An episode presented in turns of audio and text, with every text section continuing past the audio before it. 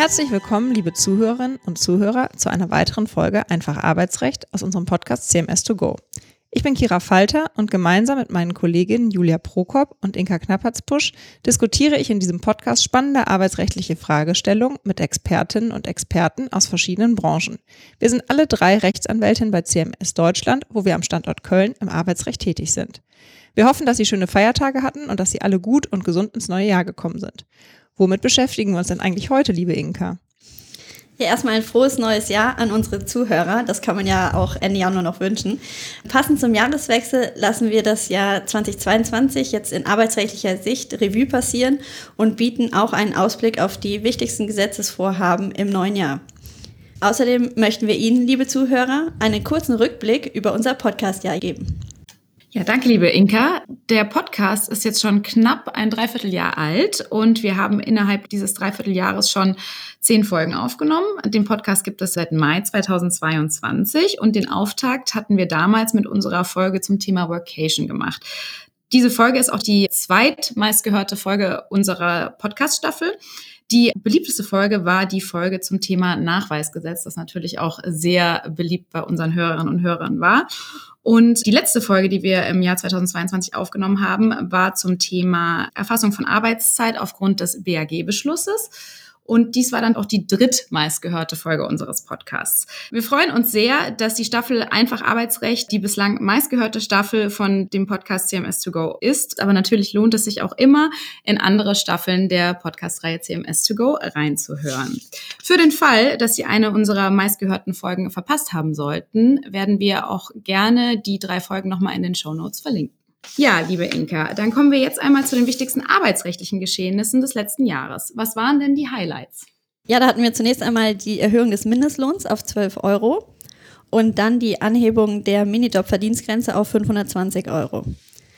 Arbeitgeber können ihren Beschäftigten auch eine Inflationsausgleichsprämie zahlen und zwar in Höhe von 3000 Euro und das ist dann steuer- und abgabenfrei und viele unserer Mandanten haben davon auch schon Gebrauch gemacht.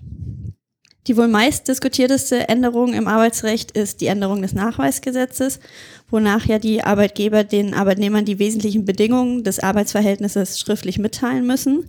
Und gerade um dieses Schriftformerfordernis gab es ja auch große Diskussionen.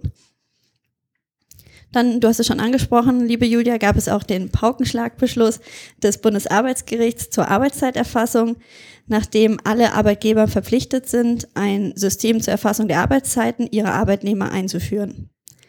Den Beschluss und die Folgen haben wir ausführlich in der letzten Folge einfach Arbeitsrecht besprochen. Ende Dezember hat das Bundesarbeitsgericht dann noch ein Urteil erlassen, nachdem Arbeitgeber ihre Arbeitnehmer über die konkreten Urlaubsansprüche sowie die Verfallsfristen belehren müssen, um dann die dreijährige Verjährungsfrist in Gang zu setzen.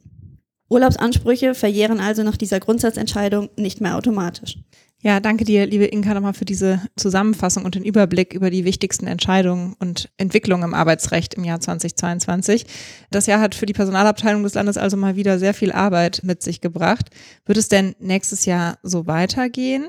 Da stellt sich ja zunächst die Frage Entgeltfortzahlungsgesetz. Da gibt es ja ab dem 01.01.23 jetzt die Verpflichtung, auch elektronische Arbeitsunfähigkeitsbescheinigung bei den Krankenkassen abzurufen. Julia, du hast dich damit ja schon recht ausführlich beschäftigt, obwohl das Thema noch so neu ist. Vielleicht kannst du uns da mal berichten, was es dazu zu sagen gibt. Ja, genau. Also erstmal die wichtigste Änderung ist, dass zukünftig nicht mehr die Arbeitnehmer dazu verpflichtet sind, die Arbeitsunfähigkeitsbescheinigung ihren Arbeitgebern vorzulegen, sondern dass der Arbeitgeber die Arbeitsunfähigkeitsbescheinigung zukünftig selber abrufen muss. Das heißt, es ist ein bisschen eine Abkehr von dem Thema gelber Schein, wobei man dazu sagen muss, dass die gesetzlich Versicherten trotzdem noch eine Arbeitsunfähigkeitsbescheinigung in Papierform von ihren Ärzten ausgehändigt bekommen, diese allerdings nicht mehr den Arbeitgebern vorlegen müssen müssen.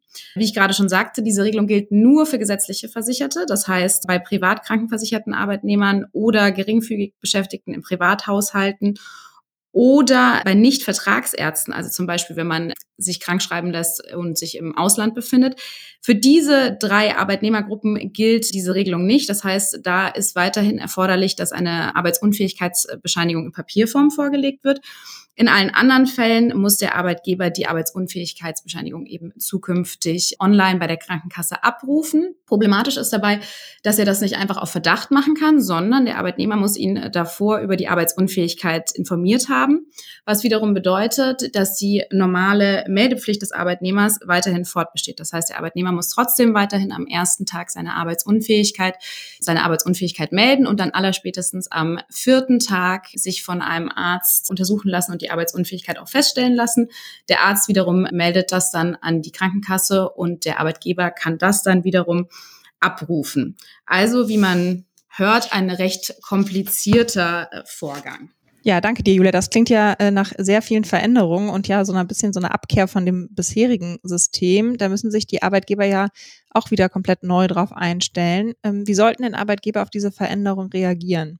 Solange das noch nicht geschehen ist, sollten die Arbeitgeber auf jeden Fall in einem ersten Schritt die Beschäftigten über diese Änderung informieren, damit diese wissen, dass sie zukünftig eben diesen, diese Papierform der Arbeitsunfähigkeitsbescheinigung, die sie ja trotzdem noch ausgehändigt bekommen, nicht mehr an den Arbeitgeber überreichen müssen, sondern ihnen nur noch darüber informieren müssen, dass sie arbeitsunfähig sind.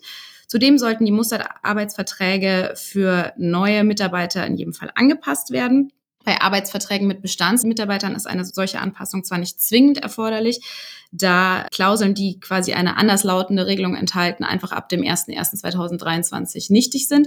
Allerdings kann es sicherlich geboten sein, die Klauseln trotzdem anzupassen, insbesondere wenn man spezielle Regelungen hat, äh, wonach zum Beispiel der Arbeitnehmer nicht erst ab dem vierten Tag der Arbeitsunfähigkeit eine Arbeitsunfähigkeitsbescheinigung vorlegen muss, sondern vielleicht schon früher. Und ja, wichtig ist auch, dass Arbeitgeber im Blick haben, dass sie gesetzlich und Privatversicherte zukünftig differenzieren. Zudem sollte initiiert werden, dass dieser Abrufprozess zwischen Krankenversicherung und der Schnittstelle des Arbeitgebers umgesetzt wird. Das dürfte relativ zeitnah passieren müssen. Und sofern das eben durchgesetzt wird, müssen Arbeitgeber auch im Blick behalten, dass es dort im Zweifel Mitbestimmungsrechte des Betriebsrats geben dürfte. Ja, vielen Dank dir äh, für den Überblick. Wenn da noch mehr Fragen zu sind bei Ihnen jetzt, liebe Zuhörerinnen und Zuhörer, oder Sie Beratungsbedarf haben, dann können Sie sich natürlich jederzeit auch gerne an uns wenden. Wie Sie sehen, haben wir uns schon intensiv mit dem Thema beschäftigt, obwohl es zum Zeitpunkt der Aufnahme noch nicht mal drei Wochen alt ist. Genau, dann haben wir zum Jahreswechsel ja auch noch das Lieferketten-Sorgfaltspflichtengesetz Wahnsinn, das in Kraft getreten ist, mit dem Ziel, den Schutz grundlegender Menschenrechte in globalen Lieferketten zu verbessern. Inka, vielleicht kannst du uns da mal einen Überblick geben, worauf Unternehmen da jetzt genau achten müssen. Sehr gerne. Also Unternehmen müssen jetzt Sorge dafür tragen, dass in ihren gesamten Lieferketten, das heißt also vom Rohstoff bis hin zum fertigen Verkaufsprodukt, die Menschenrechtsstandards wie das Verbot von Kinder- und Zwangsarbeit eingehalten werden. Und das gilt für Unternehmen ungeachtet ihrer Rechtsform, solange das Unternehmen die Hauptverwaltung, Hauptniederlassung, den Verwaltungssitz oder den satzungsmäßigen Sitz oder zumindest eine Zweigniederlassung in Deutschland hat. Und es ist auch eine bestimmte Mindestanzahl an Arbeitnehmern zu erreichen und das ist aktuell 3000 und ab nächstem Jahr dann nur noch 1000. Das heißt, die Schwelle wird also herabgesetzt. Und folgende Maßnahmen muss das Unternehmen dann umsetzen. Es ist eine Grundsatzerklärung zur Achtung der Menschenrechte zu verabschieden. Dann ist eine Risikoanalyse durchzuführen, um zu ermitteln, welche nachteiligen Auswirkungen auf die Menschenrechte bestehen. Außerdem ist ein Risikomanagement einzurichten, das dann Präventionsmaßnahmen verankert. Es sollen auch, sofern dann Rechtsverstöße festgestellt werden, sofort Abhilfemaßnahmen ergriffen werden. Außerdem gibt es ein Beschwerdeverfahren, das einzurichten ist. Darüber hinaus müssen auch die Sorgfaltspflichten, die also damit im Zusammenhang stehen, dokumentiert und berichtet werden. Eine weitere Änderung ist auch, dass sich die Unterrichtungspflicht des Betriebsrats ändert, denn seit 2023 gehören zu den wirtschaftlichen Angelegenheiten, die der Wirtschaftsausschuss mit dem Unternehmen zu beraten hat und dann auch den Betriebsrat zu unterrichten hat, auch solche Fragen, die die unternehmerische Sorgfaltspflicht in den Lieferketten betreffen. Wahnsinn. Also das klingt ja wirklich nach einer ganzen Menge Arbeit für die Unternehmen direkt zum Jahresbeginn. Kannst du uns noch erklären, was das, und jetzt kommt wieder so ein Zungenbrecher, Gesetz zur Umsetzung der Bestimmungen der Umwandlungsrichtlinie über die Mitbestimmung der Arbeitnehmer bei grenzüberschreitenden Umwandlung, Verschmelzung und Spaltung so witzig bringt? Gerne. Ich äh, versuche mal ein bisschen einfacher zu erklären. Und zwar schafft die Umwandlungsrichtlinie zunächst einen einheitlichen Rechtsrahmen für die drei Hauptanwendungsfälle von grenzüberschreitenden Umwandlungen. Und zwar äh, geht es ja um Formwechsel, Verschmelzung und Spaltung von Kapitalgesellschaften innerhalb des Binnenmarktes, also des EU-Binnenmarktes.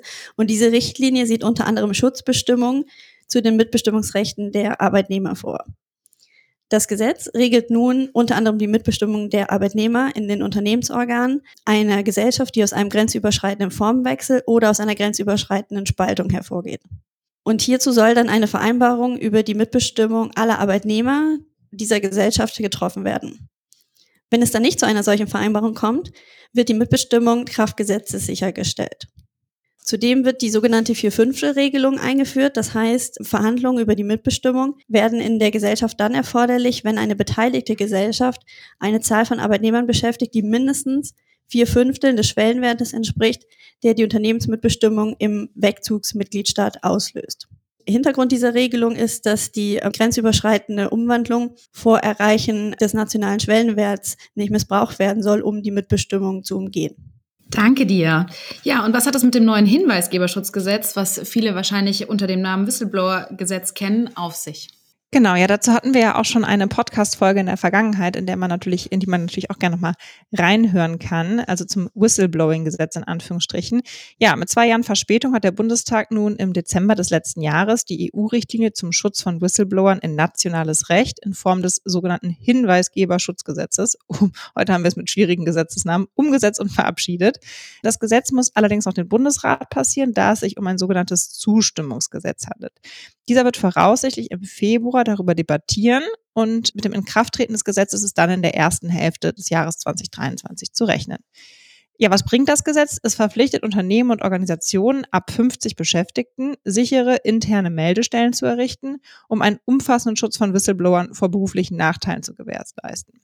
Das heißt, es schützt die Personen, die im Zusammenhang mit ihrer beruflichen, dienstlichen oder selbstständigen Tätigkeit oder auch im Vorfeld von diesen Tätigkeiten Informationen über Verstöße im Unternehmen, also Compliance-Verstöße, strafrechtliche Verstöße etc. erlangen und diese dann an vorgesehene Meldestellen melden oder offenlegen. Das heißt, die Personen sollen besonders geschützt werden. Umfasst sind dabei Meldungen gegen das EU-Recht, aber auch Verstöße gegen das nationale Recht oder sonstiges Fehlverhalten der Unternehmen und Arbeitgeber, dessen Aufdeckung im öffentlichen Interesse liegt. Wenn das der Fall ist, ist der sachliche Schutzbereich des Gesetzes eröffnet. Wow, damit kommt dann ja in diesem Jahr ganz schön viel Arbeit und auch eine weitere große Veränderung für die Unternehmen zu. Was steht denn ansonsten so an? Ja, genau. Also das hatten wir jetzt, weil sozusagen unser Recap von jedem einzelnen Thema, was wir heute hatten, dass da echt viel auf die Unternehmen zukommt in 2023 und ja auch 2022 die Unternehmen schon gefordert hat. Es soll pandemiebedingte Sonderregelungen geben, nochmal zum Schutz der Bevölkerung, ähm, insbesondere vulnerabler Personengruppen vor Covid-19. Da sollen zum Beispiel die Möglichkeit zur Durchführung virtueller Betriebsversammlungen oder Versammlungen der leitenden Angestellten sowie die Durchführung von Sitzungen der Einigungsstellen wird bis zum 7. April 2023 befristet und es bleibt abzuwarten, was der Gesetzgeber danach entscheidet. Dann hatten wir ja eben auch schon das Thema Arbeitszeiterfassung. Da ist wohl damit zu rechnen, dass der Bundesminister für Arbeit und Soziales, Hubertus Heil, gegebenenfalls schon im ersten Quartal 2023, also jetzt in den kommenden Monaten, einen Vorschlag zur Änderung des Arbeitszeitgesetzes erlassen oder mitteilen wird, der dann auf den Beschluss des BAG zur Arbeitszeiterfassung oder zur verpflichtenden Arbeitszeiterfassung reagiert. Dann sieht der Koalitionsvertrag der Bundesregierung weitere Vorhaben vor, ähm, die insbesondere Homeoffice und mobile Arbeit EU-weit ermöglichen sollen. Das wäre für viele unserer Mandanten ein echter Gamechanger, um es mal so zu sagen. Wir haben da sehr viele Anfragen zu und ja, es ist vielen Arbeitnehmern heutzutage schwer zu vermitteln, warum sie nicht mobil auch im Ausland arbeiten können und welche rechtlichen Themen das für die Arbeitgeber mit sich bringt. Da hatten wir dann auch die Folge zur Vocation, wo wir das angesprochen haben. Dann das Thema virtuelle Betriebsratsarbeit. Da sollen die Betriebsräte selbstbestimmt entscheiden können, ob sie analog oder digital arbeiten. Und ähm, es soll auch ein digitaler Zugang in die Betriebe für Gewerkschaften ermöglicht werden, wobei ich mich da persönlich frage, wie genau das umgesetzt werden soll, aber das bleibt spannend. Und die Bundesregierung hat zudem entschlossen, die Sonderregelung zum vereinfachten Zugang zum Kurzarbeitergeld bis Ende Juni 2023 zu verlängern. Ja, da kommt ja noch einiges auf uns zu. Mal schauen, was das Jahr so bringt. Das war ein sehr spannender Rück- und Ausblick. Vielen Dank an euch beide, liebe Kira und liebe Julia. Und wir freuen uns jetzt schon auf eine neue Folge von Einfach Arbeitsrecht. Bis bald.